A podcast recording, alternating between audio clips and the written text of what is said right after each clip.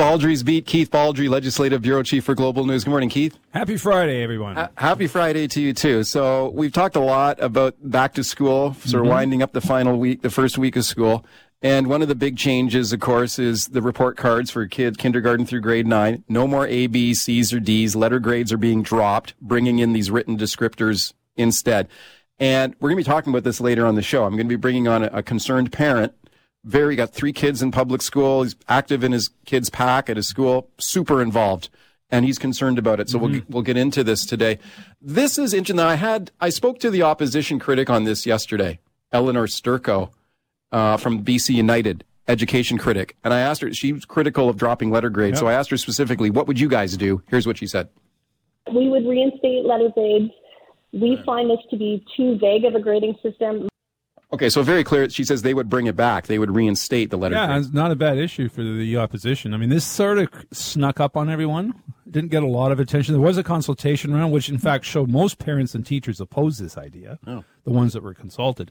Uh, so it's early in the school year. We haven't seen the first report card yet. So this is a developing issue. Um, and one has to wonder. I mean, the NDP sort of created this out of nowhere. Uh, no one. I, didn't, I don't recall any hankering great public outcry that letter grades had to be abolished.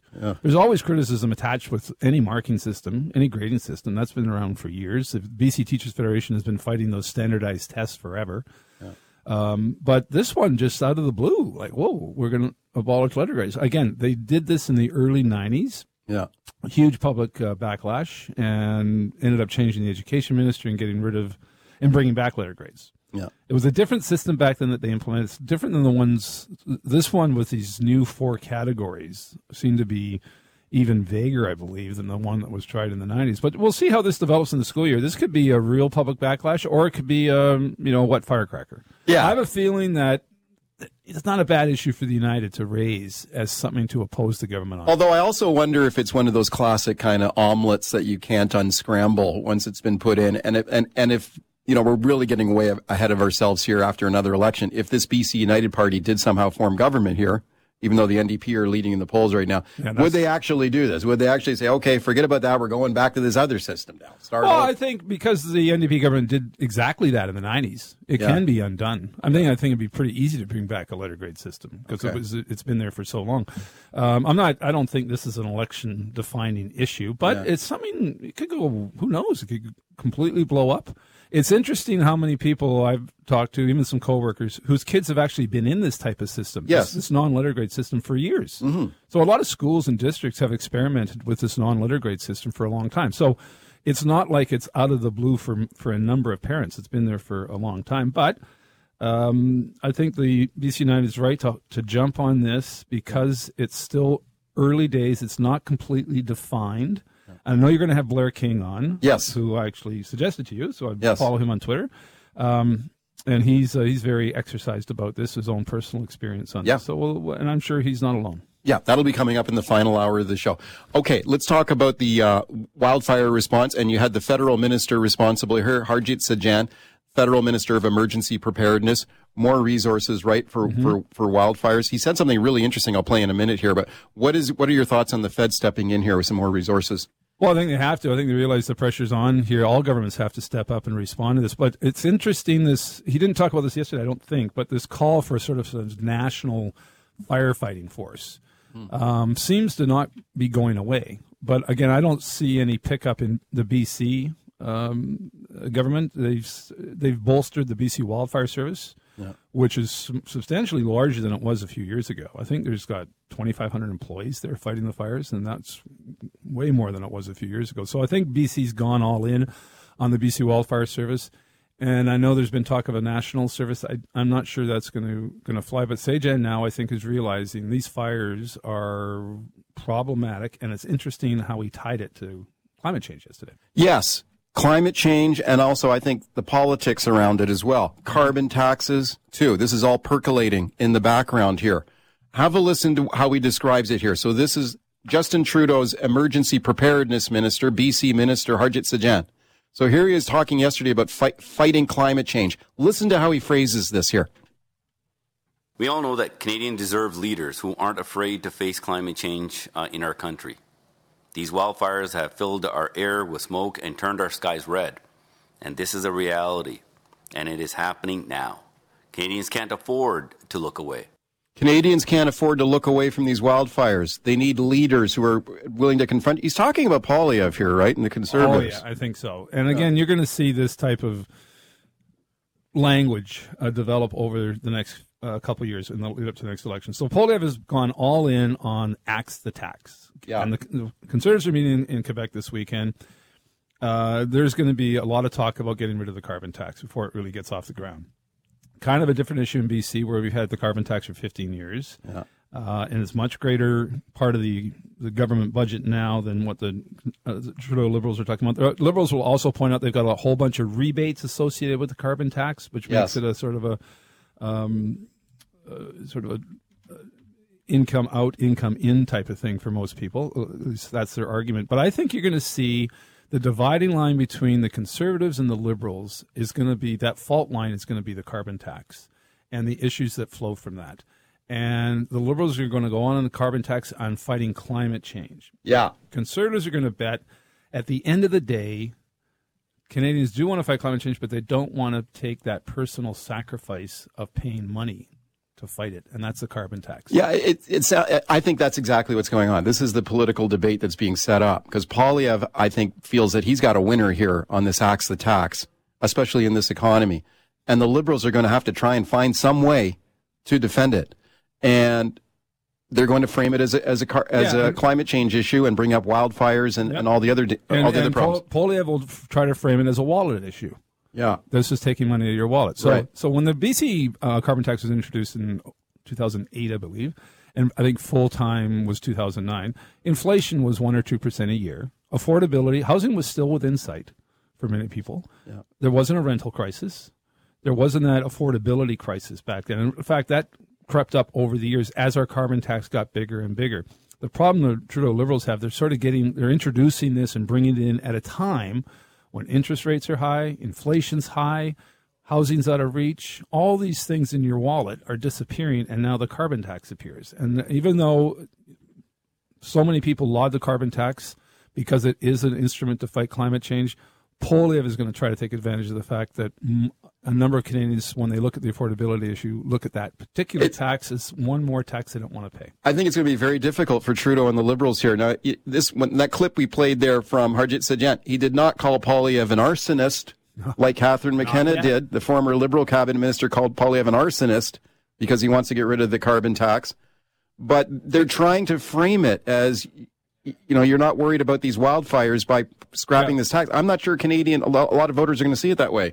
No, and, and and that's the challenge for the Liberals. And, and you're going to see already, we're seeing them refocus their attack on Poilievre. Yeah. And it's interesting. I opened my e- email today inbox, and what I, first thing I see is a, a news release from the NDP, usually going after the Trudeau Liberals. This one's going after Pierre Poilievre. Poilievre, yeah. And I think you're going to see the NDP as well realize they've got a lot more to lose if Poilievre gains traction than if Trudeau continues to be their business partner. Okay, let's finish up with cell phones in the classroom here now. Should spe- cell phones be banned in BC school classrooms? Once again, Elenore Sturko, the BC United MLA, on yesterday's show. Have a listen.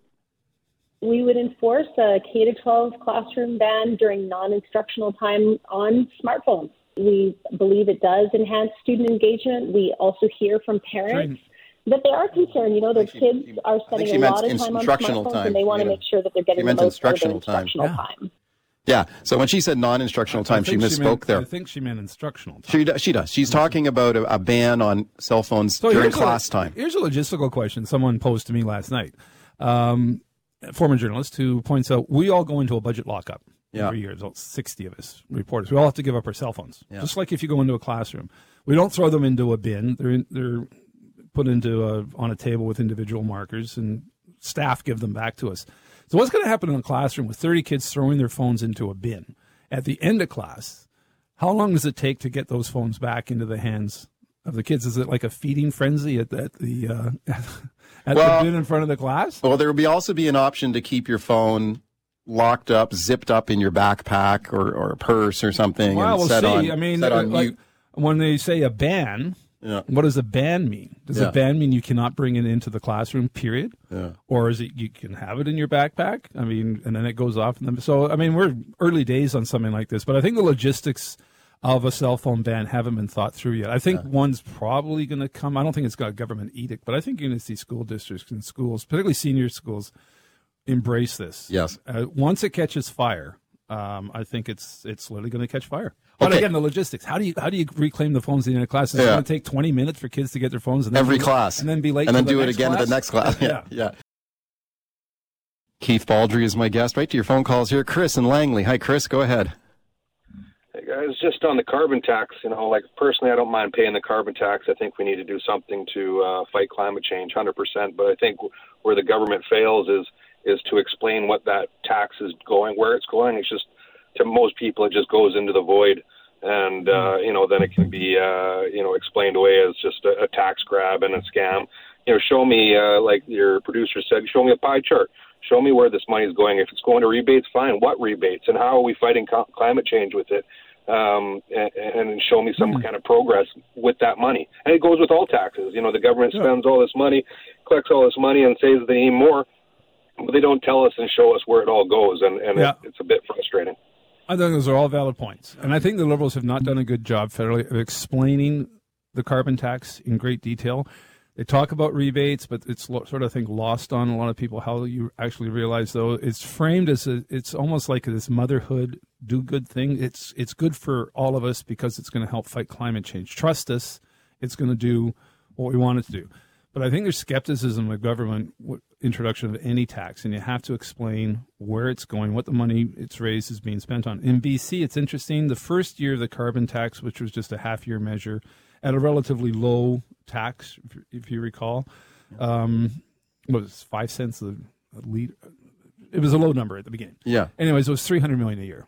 Yeah. Then it went up to like 700 million. Which the NDP opposed. They opposed They lo- Vociferously. and that was a big issue in the 2009 election, Yeah. and they lost. Yes. the public had their heads around. Now, the carbon tax has sig- uh, significantly increased since 2009. It now raises almost 2.4 billion dollars a year in revenue. It was originally supposed to be revenue neutral, and then it was tied to a tax cut. Yeah. Well, those days ended of revenue neutrality a number of years ago. So now the carbon tax in BC is just simply part of the tax pie. Yeah. Um, the government is, make it clear, they're spending a lot of money on measures to fight climate change. There's no question. Uh, and you can argue that a big chunk of that 2.4 billion is being spent On on, climate thi- change on- issues. climate change issues. Yeah, I'm not sure. sure all of it is being spent. I The only the only problem is emissions are not going down; they're going No. the other way, right? And so when so when the the other problem. so when the listener says like, "Okay, show me how it's working, show me the impact," well, this is the problem for the government. It doesn't seem to be working. The emissions are still going up. And then the other, you're going to see, I think Poilievre will raise this argument. As long as China and India and some of these other countries are the big emissioners in terms of increases, does Canada, what Canada does with a carbon tax, does it really have an impact on the global stage Right. at the time when you're asking Canadians to pay this particular tax? Again, a lot of liberals and the Democrats are going to hate this, but Poilievre may be onto something here. Yeah, Steve in Coquitlam. Hi, Steve. Go ahead. Hey, how you guys doing today? Uh, yeah, I mean, well, if Canada stops sending coal to China, maybe that would be a start. You know. Um, anyways, as far as cell phones in class, I say completely ban them. They're not going to be paying attention, providing they have this device in their hand that's pretty much running their lives. And if they do manage to ban them, I think we go back to passing notes in class like we used to do in high school. Old school. yeah, you Old got school. that right. Best Yeah. days are the Thank- best days, bud.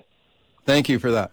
Yeah, well, you know, I think, as I say, um, the cell phone ban seems to have been a new topic for the school year. Yeah. And I have a feeling we'll be talking about this throughout the school year because I do think you're going to see other schools uh, talk about this. School districts, individual classrooms are going to have different different uh, rules, and it's it's something just the beginning. It's a patchwork right now. This government doesn't seem to want to get involved in any kind of provincial I policy. don't. I don't detect it. It's interesting that the BC United, which traditionally is a the well, BC Liberals, a party that doesn't like government intervention on things. They want the they want the school districts to decide. Usually, but now the liberal, the United, called them the liberals, the United is talking about themselves diving in and as a government like, restoring letter grades, and then as a government bringing in a law Yeah. or a regulation banning cell phones. That party's not usually about regulation or laws. yeah, good point. Let's go to Nina in Ladner. Nina, you got 30 seconds here, okay? Okay, um, just um, when the carbon tax came in, there was uh, gas prices were fairly high,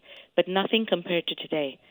If what can they not freeze the carbon tax when we started this carbon tax? Because then it's just going up. The prices have gone up. We're paying it on the highest prices of gas gasoline mm-hmm. today. I think something needs to be done there.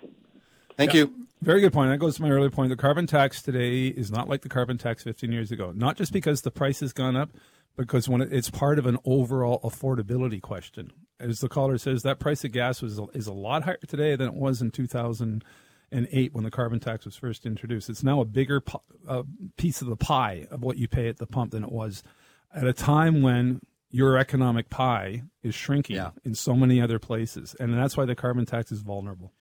Canada may be known for its landscapes and friendly people, but beneath the surface lies a darker side of crime, history, and the paranormal. Since 2017, the award winning Dark Poutine podcast has explored the shadowy corners of the Great White North and beyond, delivering chilling tales from a uniquely Canadian perspective. Hosted by Mike Brown and Matthew Stockton with over 300 episodes and fresh releases every Monday, Dark Poutine is your weekly ticket to the creepier side of Canada. Listen to Dark Poutine on Apple, Spotify, Amazon Music, or wherever you get your podcasts.